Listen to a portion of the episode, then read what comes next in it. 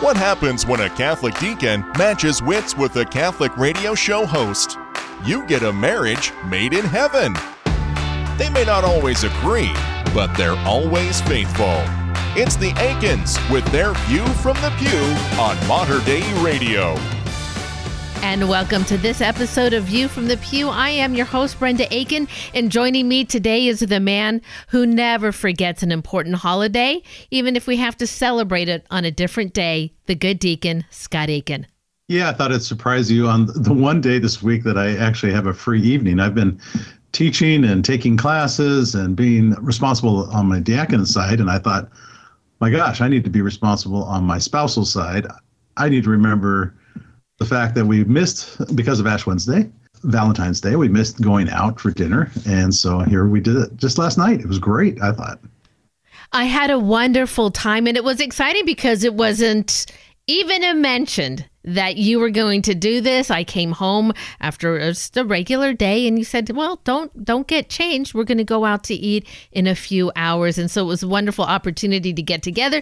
Took me to a nice steakhouse that we had never been to before. But I appreciate you being thoughtful that way. I am not always my best in making your ministry easy for you to do. And there are times where there's nothing on the calendar and we're together every evening and it's wonderful. And then there are times where you are very much needed, and especially during this Lenten season, so much is happening at the parish. And well, I have to be more willing to offer up time because we know with your diaconate service, it's not exactly an order of what comes first, second, or third, being, you know, me and the family, your ministry as a deacon, and your work that supports all of us, but that there is a balancing act. And there are times that one takes precedence over the other. And, well, I recognize that you don't ever forget. You prove me wrong time and time again, and in the very best possible ways. But something in the discussion happened yesterday that I also did my best to kind of mess it up, but you accepted it so well. You had worked very hard in getting a favorite thing that I think many wives or people would love to get in their homes, a new washer and dryer.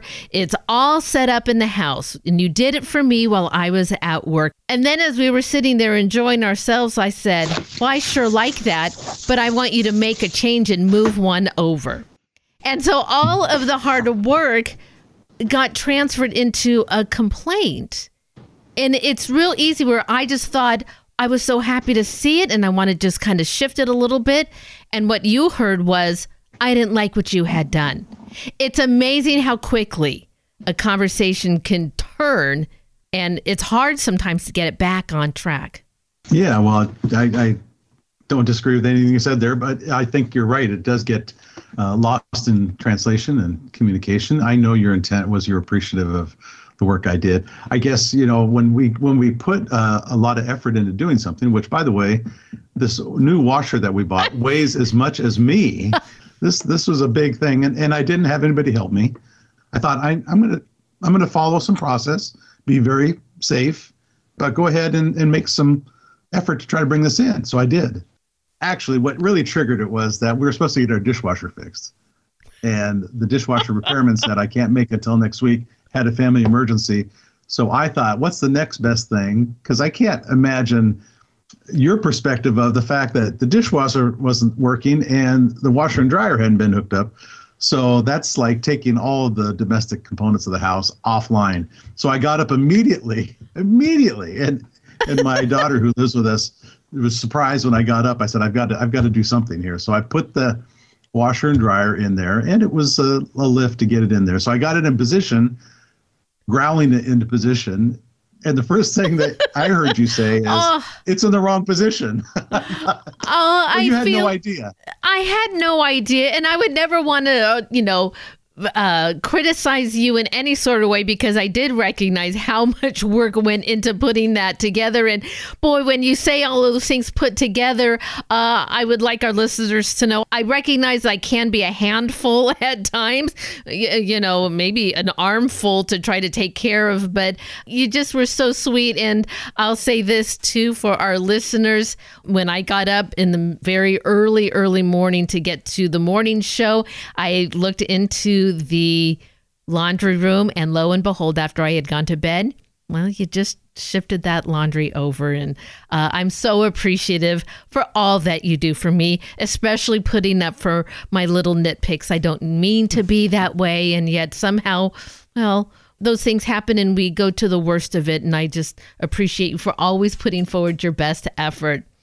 Well, that gets us to today's show, because coming up, I have a wonderful opportunity to talk with a priest here in the Archdiocese of Portland. He's pastor at St. Joseph the Worker, and he is part of a special order that, through some unusual circumstances, ended up here and staying here in the Portland Archdiocese. His vocation, Scott, followed maybe a line that you would have been interested in. He started out as an equine vet, but God had different plans for him, and now he is a priest in the Archdiocese of Portland. We'll be talking to him next. And then after that, we'll share a little bit about how our relationship and vocation evolved from a change that was similar to what Father went through, and how that has formed our life to be what it is today. So we got a great show ahead for you on this week's View from the Pew. Stay with us.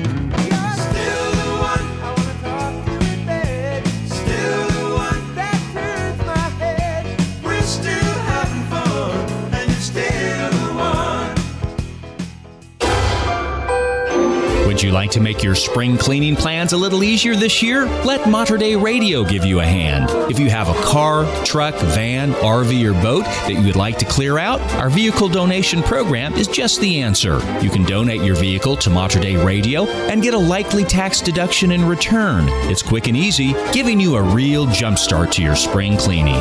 Learn more about our vehicle donation program at MaterDeiRadio.com.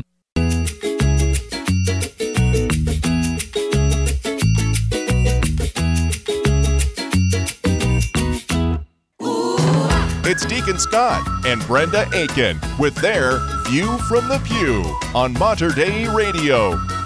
We've talked many times on the morning show about God's path for our lives. When we think we're going in one direction, well, lo and behold, we turn the corner when the path looks completely different. And that was the case for today's guest. Father Niall O'Riordan is joining us today. He is the pastor of St. Joseph the Worker Catholic Church here in Portland. And while he was on a journey as a veterinarian in Ireland, well, when he turned the corner, it was the seminary that waited before him. Good morning, Father Niall. Thanks for joining us today. Tell our listeners a little bit about your upbringing and how your Catholic faith was woven into your future as a veterinarian. Thank you, Brenda. Yes, I was born in Tipperary, County Tipperary in Ireland, and I grew up there at home with my parents. I have three brothers and one sister. And I suppose a typical Catholic family. We prayed together, we went to Mass together. I wouldn't say we were the holiest family in the world, but we lived our faith. Every one of us lived our faith. And my father was a veterinarian. And so I just decided to follow his footsteps and to become a veterinarian as well. Father Niall, in any of that time growing up, while you were thinking about becoming a veterinarian, was there ever anything inside of you that ever thought, this is the goal that I am choosing, this is the career that I'm choosing, but perhaps God is pulling me towards him as well? Yeah, it's a very nice question. It is true. It's even as a young boy, I remember I had this feeling of becoming a priest. But I suppose the way God planned it in my life, that I decided to finish my, you call it the A levels here, high school. And then I went to study veterinary medicine in Dublin and studied it for 5 years. I loved every minute of it. But I still had this calling. I always felt this call to become a priest. It was always something that was inside me from a young age. Even I remember I had a girlfriend too for 6 years. Her name was Maria, and too in that even with her, I understood maybe God is calling me in a different direction and not towards marriage. But in that time, I was studying to be a veterinarian. I was working as a veterinarian, and yeah, it was always something that was in me. I often remember sometimes, it sounds funny, but I remember even giving injections to a horse, and I could hear something like, feel it inside me. It's like, what are you waiting for, you know? So let's talk about the years, though, as you were a veterinarian. I think many people associate All Creatures with St. Francis, his love for animals. Do you find that as being a veterinarian was also an outgrowth of faith, of caring for creation, and in your case, equines, big horses that like to run very fast? They do. And I was very lucky in the jobs that I had. I started out working with all kinds of animals, and then for the last 4 years, so I worked 7 years in total as a veterinarian, and then in the last 4 years I concentrated mainly on racehorses. And so I was very lucky in the job that I had. I could work with the best veterinarians in the world, from America to England, because the horses were very expensive. So they brought the veterinarians from all over the world for serious situations. And so I was very lucky like that. And one in particular, which I remember, was a horse called Galileo. He's a very famous stallion. He was a very famous racehorse who became a stallion, and then became the greatest stallion in the world. Wow. And I remember he got very sick once upon a time in September of 98 or of 2008. And in that time, I remember I was given the responsibility to take care of him, and I was practically sleeping in the stable with him for 3 months until he got better. But I remember one day he had a very important surgery. So we did a surgery, it didn't work, so we had to open him again and do a second surgery. And that's always not so good for a horse to do two surgeries in a few days. But I remember then spent the whole night, I was awake taking care of him, and I went to Mass at 8 o'clock in the morning. And then I went into the sacristy and I said to the priest, his name was Father Michael, and I said, Father Michael, was there any chance you would come and bless Galileo? The horse was about to die, and then I remember Father came in and he blessed him with holy water, and all these top veterinarians from England and Ireland and from America were standing there watching this Catholic priest give a blessing to Galileo. But from that moment that he got the blessing, and they all testified to this, he never looked back again, and he was perfectly fine after this. And so this was another sign for me too, I suppose, God reminding me too the power of the priesthood, because as a veterinarian, you can heal animals, but as a priest, you can heal souls. Oh. And that's the most beautiful part. You're right. It is the most beautiful part. So, Father, then as you had mentioned that you felt that pull when you were younger to the priesthood, but followed in the family business to become a veterinarian. And then this trip to the Holy Land. So how did you then make that step from I'm going to become a priest, I'm going to the seminary? What was the event that led to that? It's a very interesting story, actually, Brenda, because as you know, I'm now the pastor in St. Joseph the Worker, and I have a great love for St. Joseph the Worker or St. Joseph himself. And, you know, it happened. So I told you I had a girlfriend. Her name was Maria. Sure. And, you know, I'll tell you honestly, I found it very hard to finish the relationship with Maria. I knew God was calling me really to become a priest, but then I had the opportunity to go and work in New Zealand for 6 months, which was really a dream of mine, and they needed a veterinarian down there at short notice, so I got to work down there. And when I was down there, as I was leaving, my mother saw at the airport in County Cork, when she left me off at the airport, she saw the fight and the struggle I was having, and she gave me a book. And the book was about different saints. And so I was reading this book on the flight, and I remember reading a story about St. Joseph during the Second World War in a convent, you know. And the sisters there in the convent, they had no milk anymore during the Second World War. So the Mother Superior called one of the nuns, and she said to her, write a note to St. Joseph. And so the sister wrote a note to St. Joseph, put it under the statue of St. Joseph. And then a few hours later, a man knocked on the door holding a cat in his hand. And then the Mother Superior, the sister said to the man, but we don't need a cat, we need some milk. And he said, I'll bring you some milk then. And then the Mother Superior called the nun and said to her, and what did you write to St. Joseph? And she said, I drew a picture of a cat drinking milk from a bowl, you know. And it was from this, I discovered this man, St. Joseph, who I had no relationship with. And so then I wrote him a note. And I when I was in New Zealand, in a place called Cambridge, and the note could still be there to this day because I lifted up this big heavy statue and put this note in. And the note was, "St. Joseph, if it's your will that I become a priest, you have to finish it with Maria because I'm not able to do it." Mm. And then I did a novena for the first time.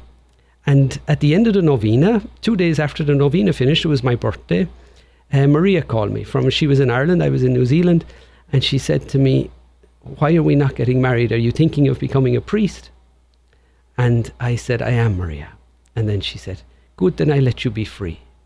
And so this was really the big step for me. And then, but I loved being a veterinarian so much, you know, I never got out of bed in the morning sad. I loved every drop of being a veterinarian. I loved being with the people and working.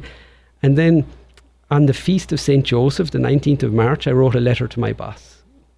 And I told him that, "John," I said, "I'm thinking of becoming a priest." This is after now working for him for 4 years and working 7 years as a veterinarian. I said, "John, I'm thinking of becoming a priest and I need some time out. I'm going to go to Rome and see what it's like and live with this community that I love very much." And I handed him the letter, and it was in the raining Ireland, typical Irish raining day on the feast of St. Joseph. And he said to me, he read the letter and he said, "I support you all the way, but I think you're crazy." And so that was the beginning. And then the following June of 2010, I ended up in Rome working or living with the novices in Rome. I became a novice. Oh, such an incredible journey. And we are so blessed to have you here in the Archdiocese of Portland. Father Niall O'Riordan is joining us this morning, sharing the story about how he came as a veterinarian from Ireland to a priest here in Portland, Oregon. So, Father, you serve in so many ways, as you said previously, to the souls of those who you come across.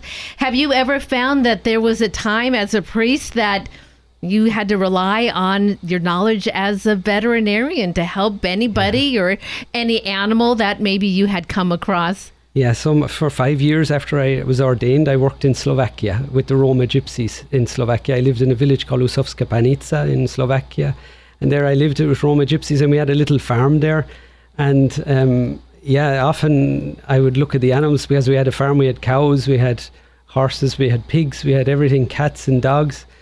And often I would be called to look at something. You know, I remember 2 years ago exactly, that on Christmas Eve, I was cleaning the church up. We were preparing for Christmas Eve Mass, and I got a call from a local man to say that his cow was having a calf. So down I came, and we, with a bit of help from my father, because I called him and I said, "Daddy, this cow is calving, but she's taking her time. I need your help."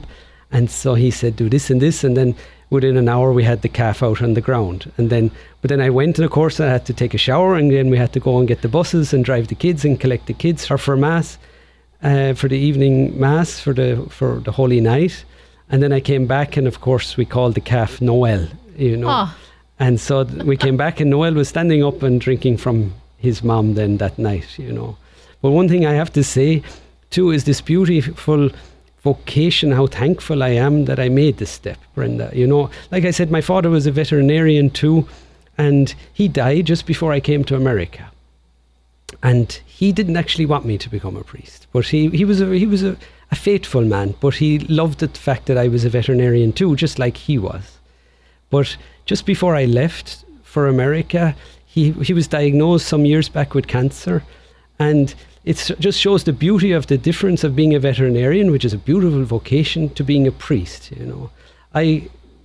I could be there at the moment that he died. I had mass just as I woke up in the middle of the night. I went to check on him, and there, you know, I remember if I was to ask him, "Are you glad now that I became a priest?" I'm sure he would say, "Absolutely," you know. Oh. But because I could celebrate mass, I gave him the anointing, the last rites, and I gave him Holy Communion for the last time. And even my last conversation the Saturday before my father was his last Holy Confession, you know. And this makes it all worthwhile for such souls. I didn't become a priest just for my father, but, you know, I've experienced this so often here in Portland, and my brother priests would testify to this too. They too have experienced this so often, how bringing the sacraments to the people and then they go and have a beautiful death afterwards. Mm-hmm. It makes it all A veterinarian is a beautiful job, but a veterinarian couldn't do this. But a priest can do this, and to take away the sins, to absolve the people from their sins, to bring them Holy Communion and all the sacraments. It's the greatest gift and the greatest vocation I could possibly ask for.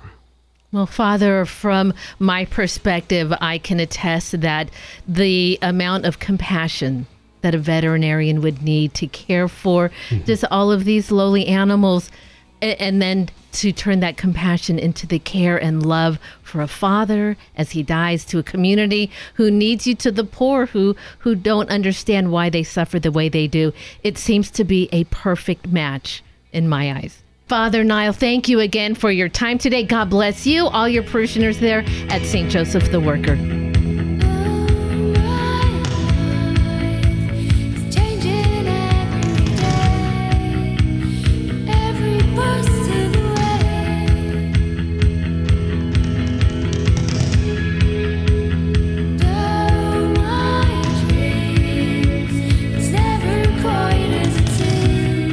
God, I had such a wonderful time talking with Father Niall, and he came here in the studio, and it was just wonderful because that beautiful Irish brogue that he speaks with just kind of, you can't help but be lifted up from that. At the same time, too, I couldn't help but recognize that there were similarities in both of your vocations. Scott, one of your very first jobs when you were still in high school was working for an equine vet, a horse vet. And you had a vocation, a certain idea, but when you turned around the corner, boy, God had different plans for you as well. Yeah, I was fortunate to get a job mucking stalls for an equine vet in my sophomore year of high school. And I had read early on in junior high school, All Creatures Great and Small, which if you're listening to this, you've never heard of that series. It's just a phenomenal series that speaks about a person who does veterinary work on farms. So I had this notion that that was what I was going to do. I was going to become a veterinarian. When I worked for this equine vet, I just loved the job. They actually let me get involved and help out with operations and helping the horses. So I really got a lot of experience. But it was during that time that I realized I had an allergy to cats. And I went to the equine vet and I said, I really want to do this job for the future. He goes, but you're allergic to cats. I said, yes, I am. He said, if you don't do small animal work, you'll never make it to the large animal work. So I just left dejected thinking, my gosh, what am I going to do, God? And little did I know that my vocation would evolve a couple of times since that point. Here I was thinking I was going to be a veterinarian. Well, clearly that wasn't going to be my track. Then I was going to enter into the priesthood. And I considered entering into the priesthood in my latter years of high school. And that took a turn to be what we are today. Through that search and vocation to be a priest, I actually came to a place of recognizing that I wanted to be married. I wanted to raise a family. And I met you, and my vocation took root in my college years as a married man. And so we got married when we made the move up to Humboldt County for my last years of college, and it was the best decision. God was with us, even though we couldn't maybe articulate it that way. So I just appreciated his story of what he had gone through to be where he's at in his vocation, because it is not clear cut, but what is clear cut is that God is with us through all of that discernment. I think God is with you, maybe sometimes even a little bit extra, in your guardian angel helping things out, especially when I have comment about the way that you live out that vocation and helping around the house and providing for all of us. But yeah, it is a wonderful vocation. Our marriage is. And I admit, and I say this with real heart and meaning, is that I know you would have been a wonderful priest. You would have served the people of God in every possible way. And I do not feel like I have done something wrong, that I have taken you from that vocation, because now that we recognize nearly 35 years later, our vocation was to each other and to serve God through our marriage.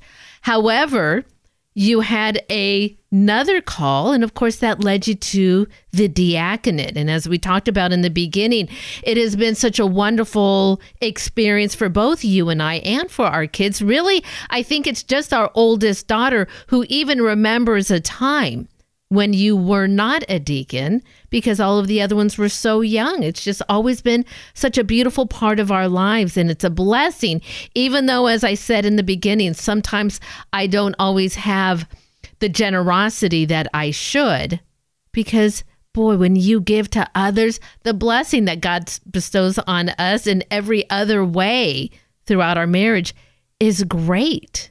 We've been working with the new cohort of potential candidates for the diaconate here in the Southern Deanery of the Archdiocese of Seattle over this last year. You and I have been doing that, and it's been just so enriching to see and remember what we take on when we do this, as Mother Teresa would say it, a call within a call. My first absolute vocational call is to marriage, and to be a father, and to live in this married life that we have. But this call to be a deacon is a call within a call. So I always echoed in my mind St. Mother Teresa and her perspective of that. So we took this on with that notion that this is not going to be simple, but it's going to be dependent upon God. And I'll tell you, as you were just describing, yes, there's times that we are just well packed with time that I need to give to the diaconate, but the blessing in return is so sweet and so valuable for us to remember that this is enlivening our own faith, not only in our relationship as husband and wife, but in our kids' relationship and their awareness of their roles. The call within a call is certainly something that speaks deeply to me. But I'll say this, that in our formation, it was made clear that it is family, work, and the diaconate. God is obviously always first, but in the order of the temporal work that we do, it is family, work, diaconate. And it has to be in that lineup. So I was thinking of that when we went on this Valentine's Day dinner, that I need to be recognizing my role and responsibility and connection of love to you present and here and now. So let's go out to dinner and celebrate that. And so we did, recognizing that order, that without my family, without the work to support my family, the diaconate cannot survive. Mm-hmm. And so I have to root it in that.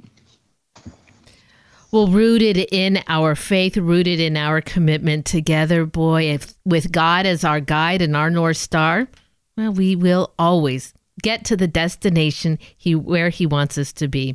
Scott, before we go today, will you end us in prayer?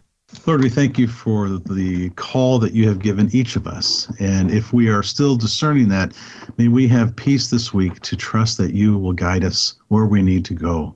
Help us to continue to live into our vocations that we have been called into. And may we be blessed this Lenten season by knowing that you are with us. We ask all this in your name, Jesus Christ. Amen. And that is going to wrap it up for us this week. Please tune in next week, because we're going to share with you more stories about our faith, our family, and our view from the pew. God bless, and lean into your Lenten commitment. You've been listening to View from the Pew, a weekly look at faith and family life from a Catholic perspective with Deacon Scott and Brenda Aiken. For more information on the Aikens and to listen to an archive of their previous shows, visit them online at materdeiradio.com/pew. View from the Pew is produced at the studios of Mater Dei Radio in Portland, Oregon.